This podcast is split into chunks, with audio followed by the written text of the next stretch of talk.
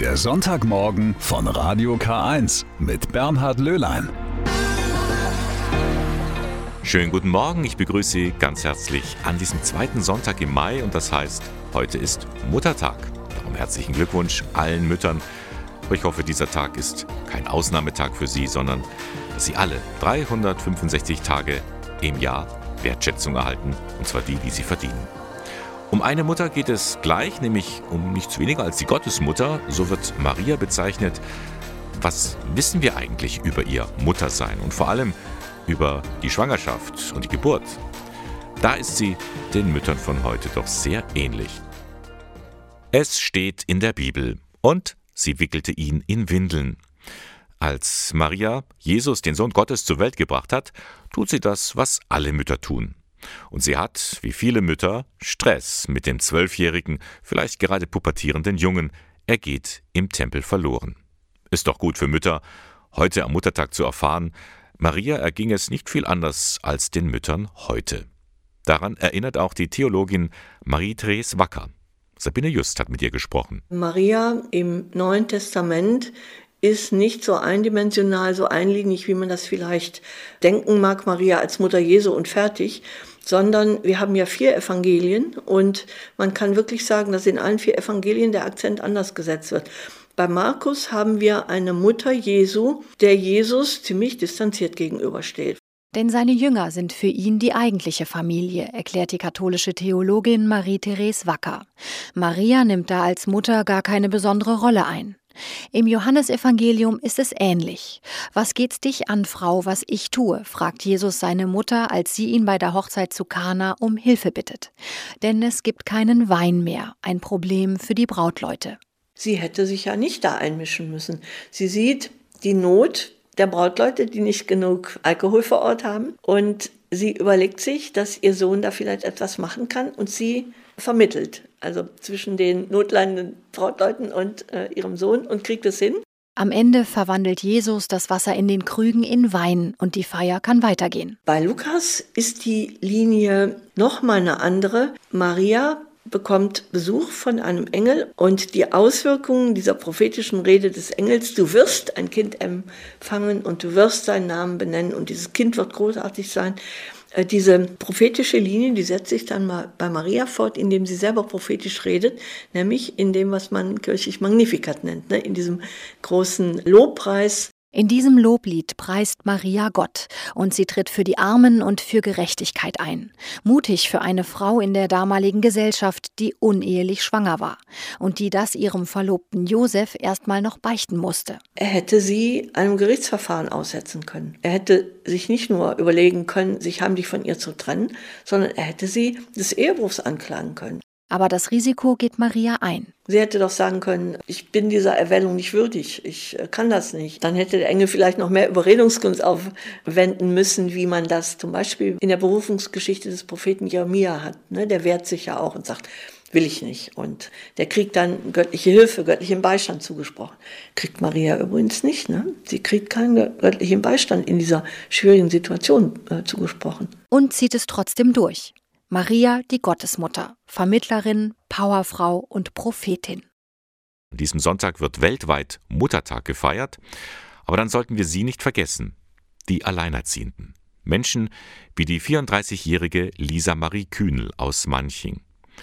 Die alleinerziehende Mutter wurde vor etwa zehn Jahren ungewollt schwanger, trennte sich noch während der Schwangerschaft vom Vater ihres Kindes. Sie leidet unter Asthma und einer Depression. Ihr Sohn Leon hat ADHS. Derzeit lebt sie vom Arbeitslosengeld. Fragt man Lisa Marie Kühnel, was so das Schwerste für sie als Alleinerziehende ist, dann überrascht ihre Antwort. Ich finde es nicht schwerst äh, als Alleinerziehende, denn es ist alles eine Frage der Organisation. Es ist aber auch sehr schwierig, in so einem sozialen Bereich zu arbeiten, wenn man alleine mit Kind ist. Aber trotz allem möchte ich mich auch dieses Jahr wieder weiterbilden. Nun ist sie dabei, eine Ausbildung zu machen. Eine Kämpfernatur, könnte man sagen. Und trotzdem, es gibt immer wieder Situationen, da fühlt sie sich abgestempelt. Man soll arbeiten gehen, man soll machen, man soll tun. Aber was für Arbeit dahinter hängt, was man kämpfen muss, auch beim Amt, das sieht natürlich niemand. In der Gesellschaft scheint es immer noch ein falsches Bild von Alleinerziehenden zu geben, manchmal sogar bis in die eigene Familie hinein. Ich hatte früher sehr guten Kontakt auch zu meinen äh, Cousinen, Tanten, die eher weniger wissen von mir, weil ähm, wir nicht einen normalen Ablauf haben, also nicht Familie, Kind, Haus, alt werden, sondern weil wir halt speziell etwas anders sind. Und äh, da bin ich auch ganz froh, denn jeder Mensch muss ja nicht gleich sein. Dass Lisa Marie Kühnel trotz aller Schwierigkeiten immer wieder neuen Lebensmut schöpft, das verdankt sie auch der alleinerziehenden Arbeit an der Caritas Kreisstelle Ingolstadt. Ich bin seit äh, Anfang 2012 in der Caritas und die haben immer ein offenes Ohr für mich. Sie müssen nicht finanziell für mich da sein, sondern für mich und meinen Sohn. Nicole Orner ist eine von zwei Caritas-Mitarbeiterinnen, die sich für die Belange der Alleinerziehenden einsetzen.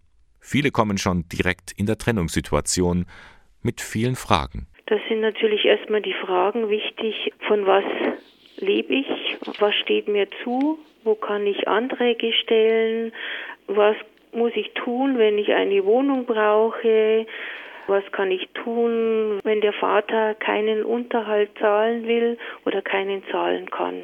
Manche Gespräche gehen auch sehr tief. Dann fließen schon mal Tränen gerade wenn äh, die Frauen in der Trennungsphase kommen, die natürlich sehr emotional ist, dann wird schon hier öfters geweint.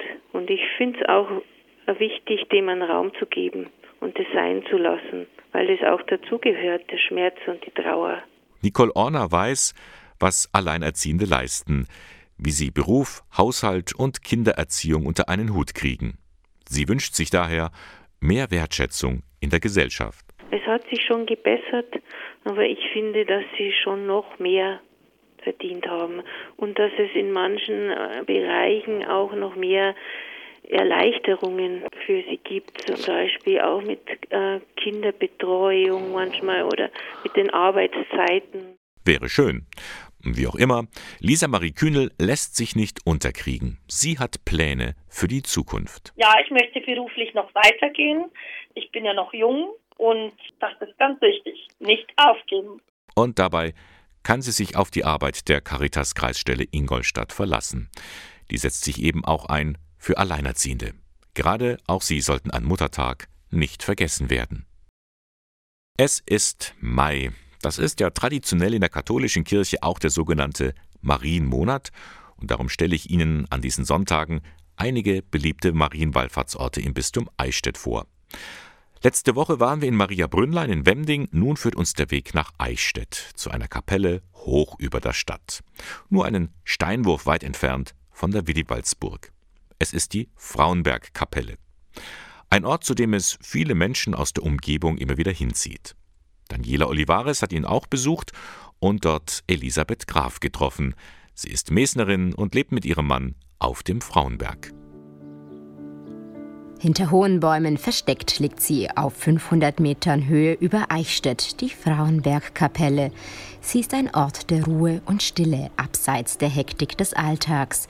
Die Kapelle ist Maria geweiht, das wird im Inneren schnell klar. Im Zentrum die Marienstatue aus Holz. Da gibt es eine Legende. Der Fürstbischof Johann Anton Knebel von Katzenellenbogen hat den Stamm gesehen im in der Schreinerei und da ist ein grüner Ast rausgewachsen und dann hat er bestimmt, daraus soll die Madonna für die Frambergkapelle gemacht werden. Und die ist fast drei Meter groß und das ist natürlich ein überlebensgroßes Bild für so eine kleine Kapelle. Zunächst war sie nur durch ein hölzernes Dach und durch Bretterwände vor Wind und Wetter geschützt. Doch schon kurze Zeit danach verehrten die Eichstätter die Statue an diesem Ort. Der übernächste Fürstbischof äh, sah, dass die Marienverehrung hier oben sehr groß war und er ließ sich dann von Gabriel de Gabrieli 1739 den heutigen Zentralbau errichten. Die heutige Kapelle wird nach wie vor von den Gläubigen gerne besucht. Es ist für mich eine lange Tradition, dass ich hier oben bin und ich habe gemerkt in all den Jahren, dass dieser Ort und speziell ein Gottesdienst an diesem Ort mir die erstrebte Entschleunigung für den Tag bietet. Und gute Gelegenheit ist, an diesem Ort Gott zu danken für das, was der Tag so gebracht hat. Auffällig ist das Bild am Altar. Es zeigt eine biblische Erzählung aus dem Lukasevangelium.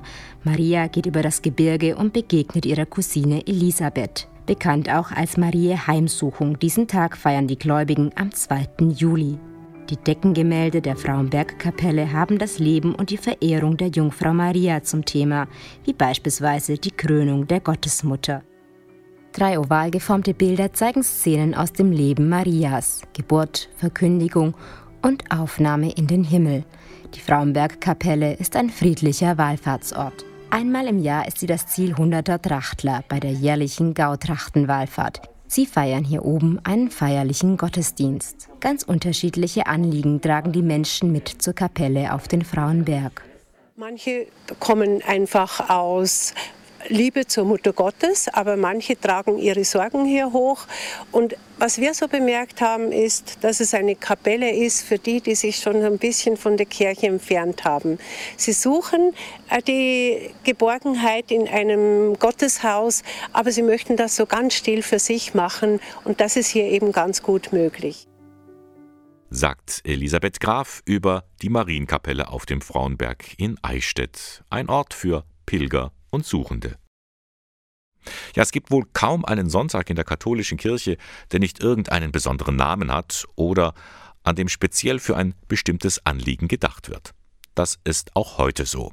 Heute ist der gute Hirte Sonntag und zugleich auch Weltgebetstag um geistliche Berufe in der Kirche. Wofür da heute in den Gottesdiensten gebetet wird, erklärt der Leiter der Berufungspastoral im Bistum Eichstätt, Christoph Wittmann. Die Situation ist, wir brauchen in der Kirche Menschen, die sich in den Dienst nehmen lassen, in den unterschiedlichen Berufsfeldern. Das können also Frauen und Männer sein, die in sozialen Bereichen arbeiten, in den Kindergärten, in den Altenheimen, die ja, sich als Religionslehrerinnen und Religionslehrer engagieren, oder auch die in die pastoralen Berufe gehen als Gemeindereferentin, Referent, als Pastoralreferentin oder Pastoralreferent, aber auch als Diakone oder Priester oder auch als Ordensleute. Hm. Interessant an dieser Aufzählung, geistlich, also Priester nennt Wittmann erst an letzter Stelle. Es geht also nicht primär bei diesem Weltgebetstag darum, Kleriker zu rekrutieren. Ich denke, jeder braucht das Gebet. Also nicht nur der Priester oder der Ordensmann, sondern es geht darum, Gebet deckt Nöte auf. Bei den pastoralen Berufen ist es so, dass es Menschen braucht, die sich dieser Sache Jesu Christi verschreiben und auch für ihn in den Dienst genommen sind. Und einer, der sich dieser Sache verschreiben möchte, ist Jakob König. 17 Jahre alt, aktuell lebt er in Eichstätt im sogenannten U-Haus. Dort macht er ein christliches Orientierungsjahr und heute Morgen ist er bei mir im Studio. Guten Morgen, Jakob. Guten Morgen. Jakob, was sind denn so deine Pläne jetzt für die Zukunft? Äh, ja, also mein Plan für die Zeit nach Mio ist es, dass ich jetzt erstmal in, zu Voss an, nach Landshut gehe mhm. und dort mein äh, Abitur mache, mein allgemeines Abitur und danach Theologie zu studieren. Mhm. Mit Berufsziel? Pastoralreferent oder Priester. Ja, ist also schon noch offen. Ist aber auch ein ungewöhnlicher Plan für einen jungen Mann, Theologie zu studieren. Warum? Was ist deine Motivation? Ich arbeite gern mit Menschen zusammen und mir ist der Glaube sehr wichtig und deshalb möchte ich sozusagen das beide kombinieren mhm. und Menschen auch im Glauben zu fördern, damit sie da im Glauben wachsen können. Nun hat ja Kirche zugegebenermaßen gerade nicht den allerbesten Ruf. Macht es dir nichts aus? Was sagen denn Familie oder Freunde dazu, dass du da einen Beruf in der Kirche ergreifen möchtest? Also meine Familie, die unterstützt mich da komplett, mhm. äh, wobei das nicht immer so ist.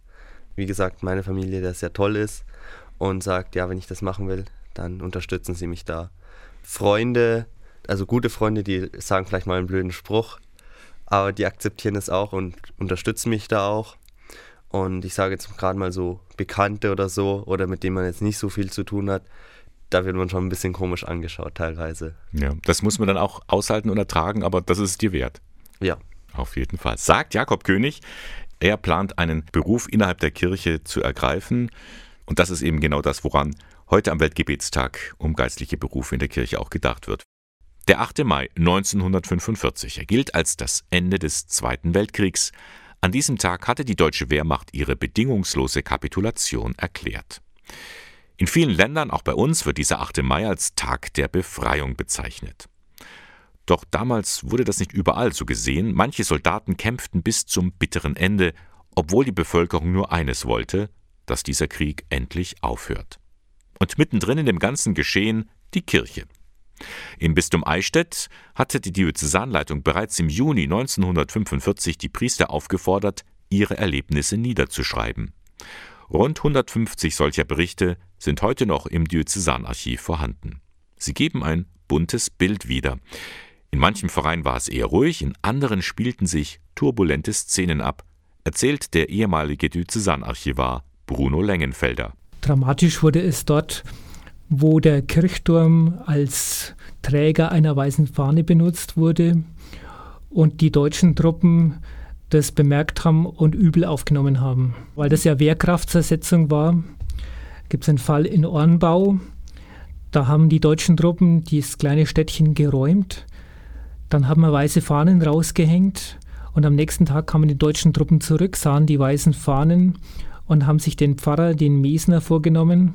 Anscheinend waren das aber sehr zurückhaltende Leute unter den Soldaten. Die haben ihm also Schlimmes angedroht, aber es ist bei der Androhung geblieben. Ständig lauerte die Gefahr, von den überzeugten Nazis noch in den letzten Kriegstagen ermordet zu werden. Das war auch der Grund, weshalb Pfarrer und Kapläne nur in wenigen Fällen aktiv eingegriffen haben. In der Pfarrei in Heppberg, da nimmt sich der Pfarrer den Mut und geht auf vier SS-Panzer, die am Ortsrand stehen, zu und spricht mit dem Kommandanten, macht ihn auf die Gefahr aufmerksam, die dem Dorf droht. Er erhält aber von dort eine Abfuhr es wird ihm mitgeteilt, es sei die verdammte Pflicht der Soldaten, das Dorf zu verteidigen. Die Lage um den 8. Mai war generell sehr verworren. Aber es waren auch Zeiten, in denen der Beistand der Kirche sehr gefragt war, besonders im Angesicht des Todes. Es gab natürlich schon interessante Szenen.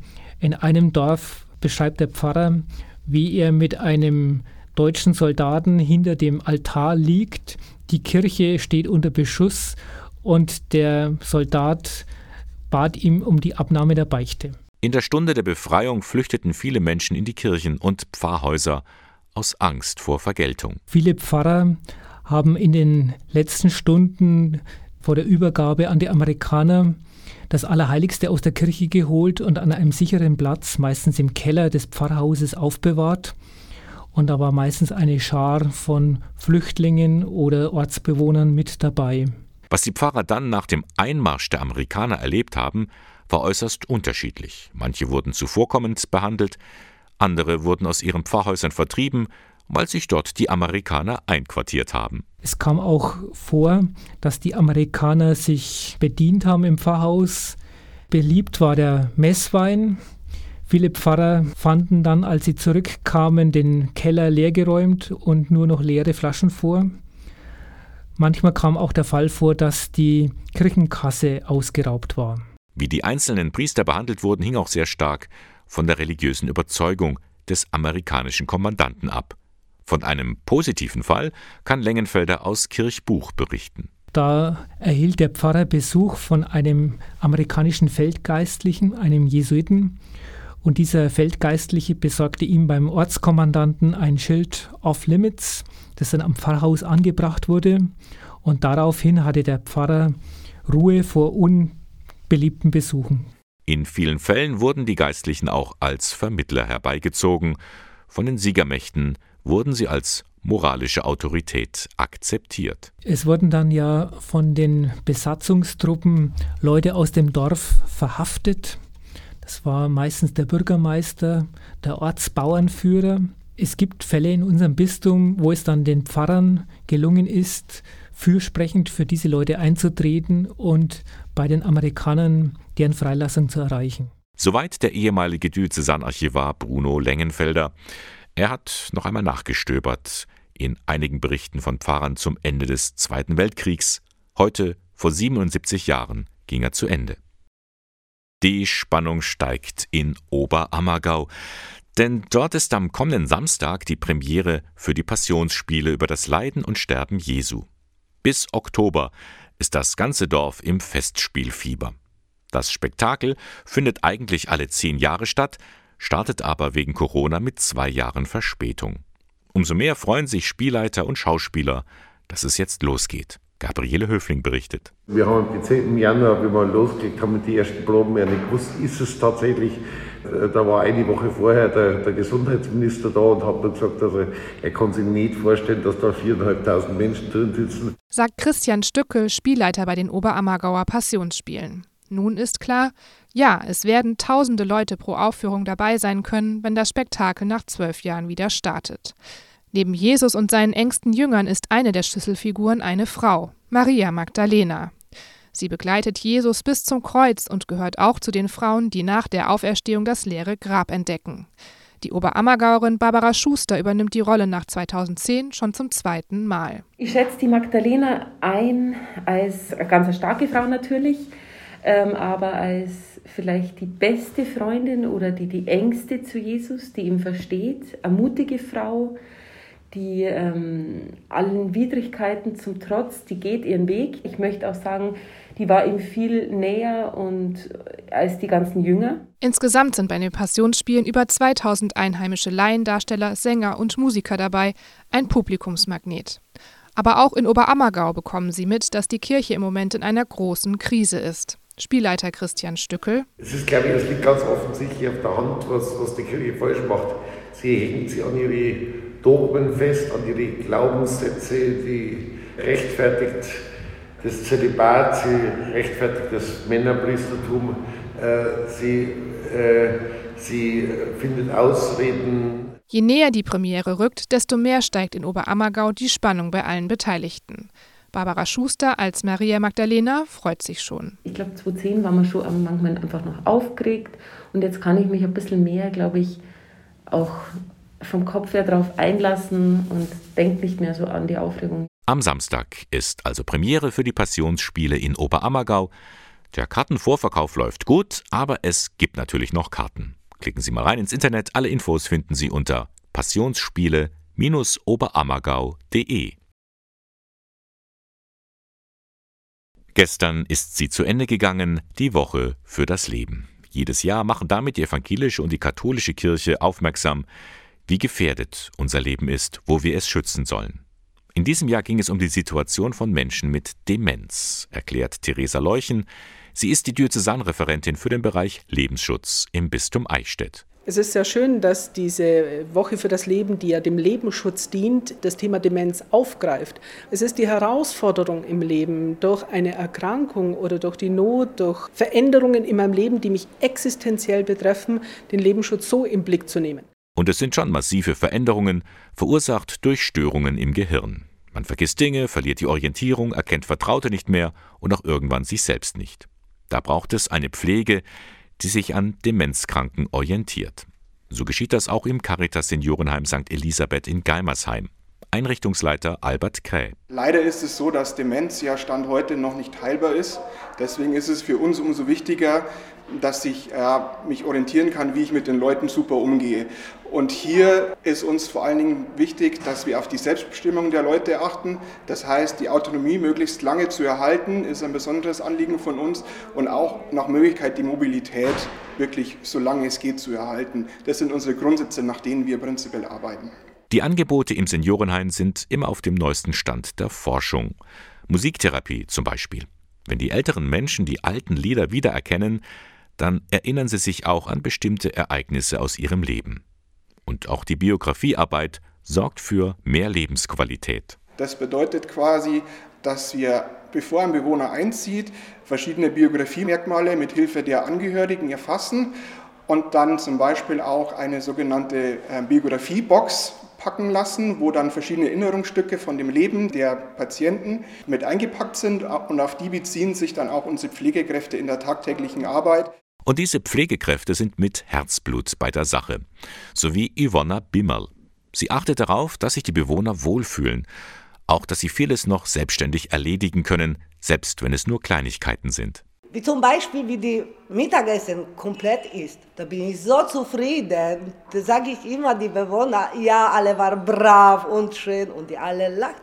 Ja, das macht mir richtig und Spaß mit den Leuten zu unterstützen. Das habe ich viele, viele Spaß mit dem und ich gerne mache meinen Beruf. Ich komme so gerne. Boah, ich bin nur, aber ich vermisse die alle. Schön, wenn man das von seiner Arbeit sagen kann.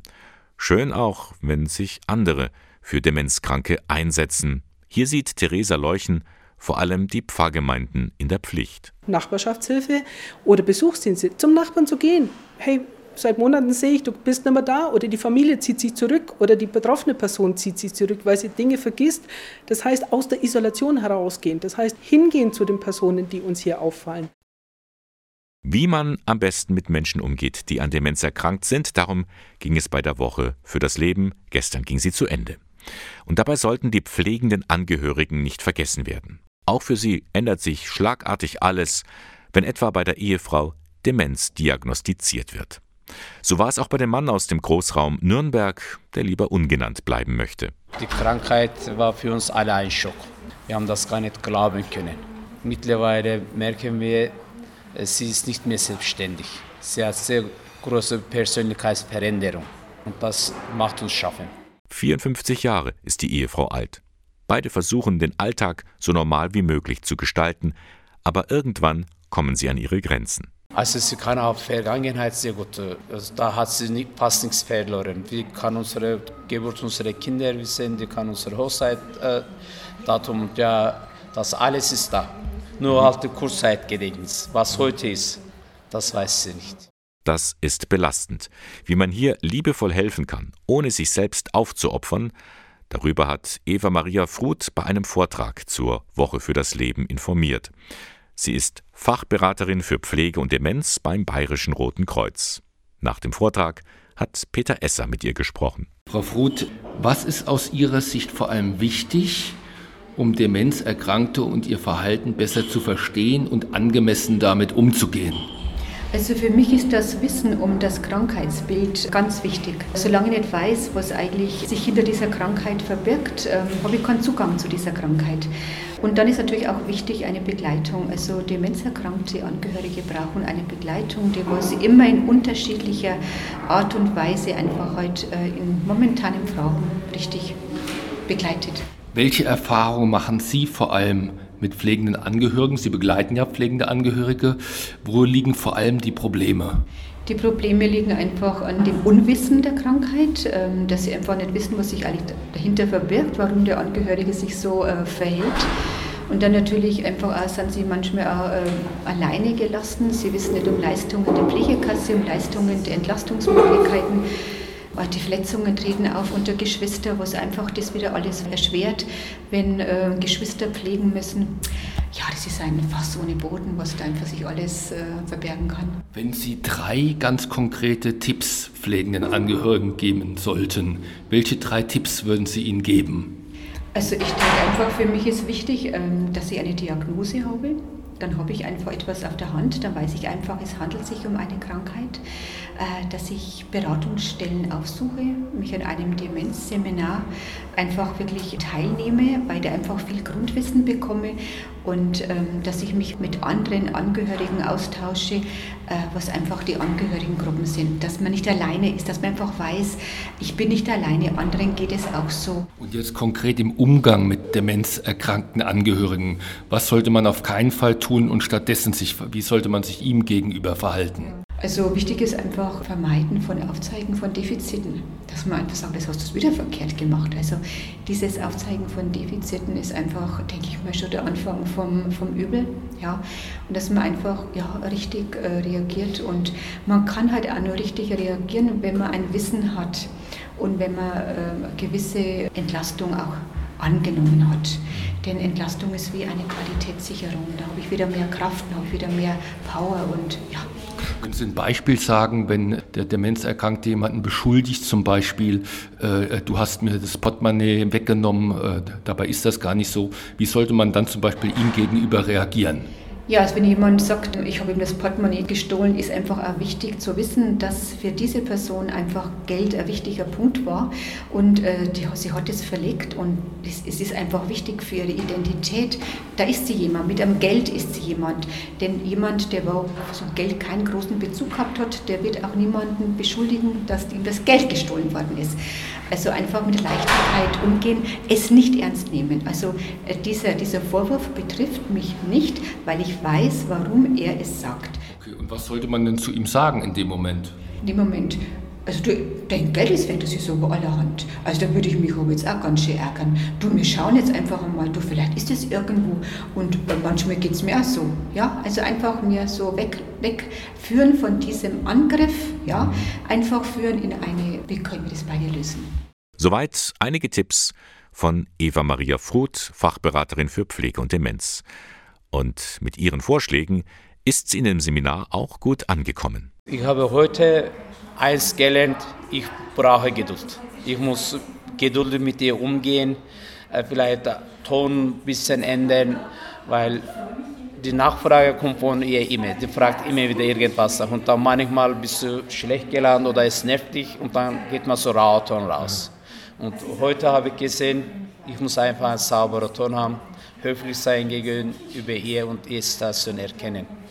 Und vielleicht viel Geduld und Verständnis haben. Geduld und Verständnis. Genau das Richtige im Umgang mit Menschen, die an Demenz erkrankt sind. Oder einfach diese goldene Regel beherzigen, behandle andere so, wie du selbst gerne behandelt werden möchtest. Es war ein Hilferuf, der durch alle Medien ging. Die Tafeln in Deutschland, sie sind am Limit. Immer mehr Kunden durch den Krieg in der Ukraine und steigende Lebenshaltungskosten auf der einen Seite und auf der anderen immer weniger Lebensmittelspenden und zunehmende Überlastung der Ehrenamtlichen. Fakt ist, die Lage bei den Tafeln ist sehr angespannt. Das bestätigt auch Brunhilde Radke von der Tafel in Eichstätt. Das sind die Zuwächse von den afghanischen Ortshelfern, die wir haben hier und eben von äh, den Flüchtlingen aus der Ukraine. Und wir stoßen an die Grenzen von der Ware, die wir bekommen. Die Ware ist seit einem halben Jahr rückläufig, weil die Märkte vielleicht anders disponieren. Ich weiß es nicht.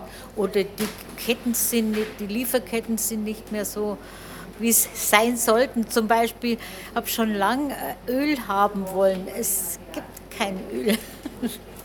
Aber es ist halt so. Heißt natürlich auch, die Belastung für die Ehrenamtlichen wird größer. Trotzdem, das Team der Tafel tut alles, um Menschen zu unterstützen, denen das Geld fehlt. Es gibt Leute, die von Haus aus viel weniger Rente kriegen, was sie zum Leben bräuchten. Oder Hartz-IV-Empfänger. Zum anderen haben wir auch schon Leute da gehabt, die in missliche Lage gekommen sind, weil sie keine, plötzlich keine Arbeit hatten oder die Arbeit suchend sind oder welche, die vom Arbeitsamt äh, auch den Schein kriegen, weil sie halt nicht bedürftig sind. Bei der Tafel bekommen Sie im wahrsten Sinne des Wortes ein Zubrot. Lebensmittel vom Bäcker oder von den Supermärkten, die ansonsten weggeworfen werden. Von Obst, Gemüse, Trockennahrung bis hin zu gekühlten Produkten. Und manchmal mischen auch kleine Engel mit. Gestern zum Beispiel ist, und das hat mich sehr gefreut, hat eine, die Firmlinge haben gesammelt und die haben eine Menge von Ware gebracht, aber wirklich durchdacht auch, von der Zahnpasta über Waschmittel, über Mehl, über Zucker, Süßigkeiten. Ganz toll. Habe ich mir sehr gefreut. Ja, und vielleicht überlegt es sich ja mal ein Firmling, ob er oder sie nicht mitmacht bei der Eichstätter Tafel das lohnt sich. Die rund 25 Ehrenamtlichen sind jedenfalls mit Herzblut bei der Sache. Erstens habe ich Zeit und mir macht es Spaß und ich mache gern sowas, wenn ich jemand helfen kann. Die Arbeitsatmosphäre ist ganz nett. Ja, und was Ehrenamtliches zu machen, ist immer schön. Ich mache gern was nebenbei und ja, ich bin schon in Rente und das hat mich immer angesprochen, die Tafel, weil das einfach sinnvoll ist vor Ort und es wäre schade um die Lebensmittel. Mitmachen kann wirklich jeder bei der Tafel, ob in Eichstätt oder an anderen Orten. Helfende Hände sind immer gesucht, gerade jetzt, da die Lage so angespannt ist. Und selbst wenn man jetzt nicht unmittelbar unterstützen kann, Es reicht schon einfach mehr Verständnis für Menschen in einer Notsituation zu haben. Denn es kann jeden treffen, meint Brunhilde Radke. Da war ein Dozent mal da und der hat übergangsweise für drei Monate eben die Bedürftigkeit gehabt. Also jeder kann irgendwo in diese rutschen. Das sollte Verständnis sollte kommen. Vorhin, da habe ich Ihnen ja etwas erzählt über die Probleme bei der deutschen Tafel. Auch in Eichstätt merkt man, welche Auswirkungen der Krieg in der Ukraine hier bei uns hat. Und es trifft immer die als erstes, die sowieso weniger haben. Das gilt für die Ärmsten in dieser Welt umso mehr. Konflikte, die es vor dem Krieg in der Ukraine gab, etwa die Situation in Afghanistan, in Somalia oder in Madagaskar, die sind ja nicht einfach verschwunden, die wurden sogar noch bestärkt. Darauf macht das katholische Hilfswerk Miserior in diesen Tagen aufmerksam. Hauptgeschäftsführer Pirmin Spiegel mit zwei Beispielen. Sowohl Russland als auch Ukraine sind große Exporteure von Energie und von Lebensmitteln, von Weizen. Und dort, wo jetzt die Nahrungspreise steigen, weil Weizen nicht mehr exportiert werden kann, dort werden Menschen indirekt in diesen Krieg hineingezogen und leiden unter den Folgen dieses Krieges in der Ukraine. Der Krieg in der Ukraine, er stellt alles in den Schatten. Das merken wir hier zum Beispiel, wenn in den Nachrichtensendungen vieles nicht mehr auftaucht, was früher eine Topmeldung gewesen wäre. Da gibt es vieles, was wir nicht vergessen dürfen. Wir sollten nicht vergessen, dass durch den Krieg die Klimakrise noch nicht verschwunden ist. Sie wird sogar noch verstärkt. Wir sollten nicht vergessen, dass notwendige Umbauarbeiten in der Landwirtschaftspolitik äh, nicht hinten runterfallen. Wir sollten nicht vergessen, dass die Frage der Migration nach wie vor unheimlich hoch ist. Wir sollten nicht vergessen die vielen Kriege um Lebensmittel, um Ressourcen weltweit. Wir sollten nicht vergessen, dass in Pazifikregion Inseln verschwinden aufgrund der Erderhitzung. All diese Fragen und Herausforderungen die an uns gestellt sind, scheinen durch den Ukraine-Krieg in den Hintergrund zu geraten. Und jetzt auch noch die hohen Militärausgaben. Pirmin Spiegel befürchtet, Entwicklungshilfe wird zu sehr vernachlässigt. Der gegenwärtige Haushalt sieht das vor, dass in der Entwicklungszusammenarbeit Kürzungen stattfinden sollten. Wir finden das der falsche Weg, weil die globalen Lager der Herausforderungen in Ernährungsfragen, in Klimafragen, in Migrationsfragen eher das Budget der Entwicklungszusammenarbeit und für die Entwicklungszusammenarbeit erhöhen sollte, anstatt zu kürzen. Einmal mehr merken wir, wie alles miteinander zusammenhängt und wie sehr wir aufeinander angewiesen sind in dieser einen Welt. Blicken wir mal noch in die kommende Woche. Am 12. Mai, das ist der internationale Tag der Pflege. 12. Mai deswegen, denn es ist der Geburtstag der britischen Krankenpflegerin und Pionierin der modernen Krankenpflege Florence Nightingale. In diesem Jahr steht der Tag der Pflege bereits zum zweiten Mal in besonderem Licht der Corona-Pandemie. In Bayern, da nehmen die evangelische Altenheim-Seelsorge und die katholische Altenseelsorge diesen Tag zum Anlass, um Danke zu sagen. Dazu der Referent für die Altenseelsorge bis zum Eichstätt, Michael Schmidt-Peter. Bei dem Tag wollen wir von der Seelsorge aus ein Dankeschön all denen zukommen lassen, die sich beruflich für pflegebedürftige ältere Menschen engagieren. Und dabei nehmen wir nicht nur die Pflegekräfte in den Blick, sondern alle, die mitwirken, mitarbeiten, also in der Hauswirtschaft auch noch, äh, in der Betreuung, in der Verwaltung, in der Leitung und sowohl in äh, stationären als auch in ambulanten Einrichtungen. Aufatmen heißt das Leitwort der diesjährigen Aktion. Das Motto ist gut gewählt im doppelten Sinne. Wir wollen heuer vor allem darauf aufmerksam machen, dass es vor allem Mängel in unserem ganzen System Pflege sind, die dafür, die dafür sorgen oder gesagt haben, dass vielen Pflegenden gerade nach den zusätzlichen Belastungen von äh, über zwei Jahren Pandemie jetzt so halt die Luft ausgeht. Es ist der Mangel an finanziellen Ressourcen, der Mangel an Personal, der, der, dafür sorgt, dass die Arbeit nicht mehr zu bewältigen ist, dass die Freiräume und die freien Tage äh, immer weniger werden. Äh, und dann halt natürlich der Mangel an äh, echter gesellschaftlicher Anerkennung, der halt über äh, gelegentliche Klatschaktionen hinausgeht. Und so gibt es sie auch in diesem Jahr wieder, die Grußkartenaktion zum Tag der Pflege. Ein kleines Zeichen der Solidarität, aber diesmal mit einem besonderen Extra. Wir haben heuer vier QR-Codes dazu. Äh, und diese QR-Codes führen, führen, zu äh, vier kleinen Impulsen mit Videos oder Audios rund ums Thema Aufatmen, also Atem holen, Mitmachvideos, Weite spüren, eine Fantasiereise, Segen empfangen, ist ein ökumenischer Segenszuspruch mit Kerze und ein Musikvideo von zwei Musikern zum Thema Kraftschöpfen. Verteilt werden diese Karten über die Pfarrgemeinden. Sie können sie aber auch selbst noch bestellen oder sich im Internet herunterladen. Die Infos finden Sie im Internet unter bistum-eichstätt.de slash Altenarbeit. Aber auch so kann man den 12. Mai mal nützen, um den Pflegekräften Danke zu sagen, meint Michael Schmidt-Peter. Einfach was abgeben, äh, eine kleine Aufmerksamkeit. Blumen gehen immer. Also da, da sind auch der, der eigenen Kreativität keine äh, Grenzen gesetzt und es genügt manchmal auch äh, einfach ein, vielleicht ein freundliches Wort. Man muss nicht immer äh, das ganz großartig verpacken, äh, lieber häufiger und in kleinen Portionen generell äh, aufmerksam sein und vielleicht Anerkennung zeigen und eben nicht nur an einem Tag. Das ist ja das gleiche wie beim Muttertag. Ein schön gestalteter Muttertag ist zwar auch irgendwie nett, aber der Rest des Jahres ist entscheidend. Damit wäre die Brücke elegant geschlagen zum heutigen Muttertag.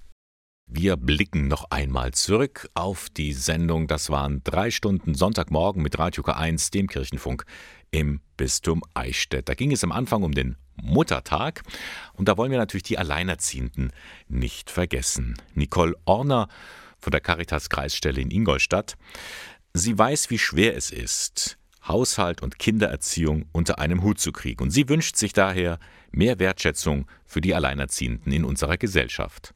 Es hat sich schon gebessert, aber ich finde, dass sie schon noch mehr verdient haben und dass es in manchen äh, Bereichen auch noch mehr Erleichterungen für sie gibt, zum Beispiel auch mit äh, Kinderbetreuung manchmal oder mit den Arbeitszeiten. Der 8. Mai heute ist nicht nur Muttertag, er ist auch der internationale Tag der Befreiung. Am 8. Mai 1945 ging der Zweite Weltkrieg zu Ende. Das waren wirre Zeiten in Deutschland und auch in Bayern.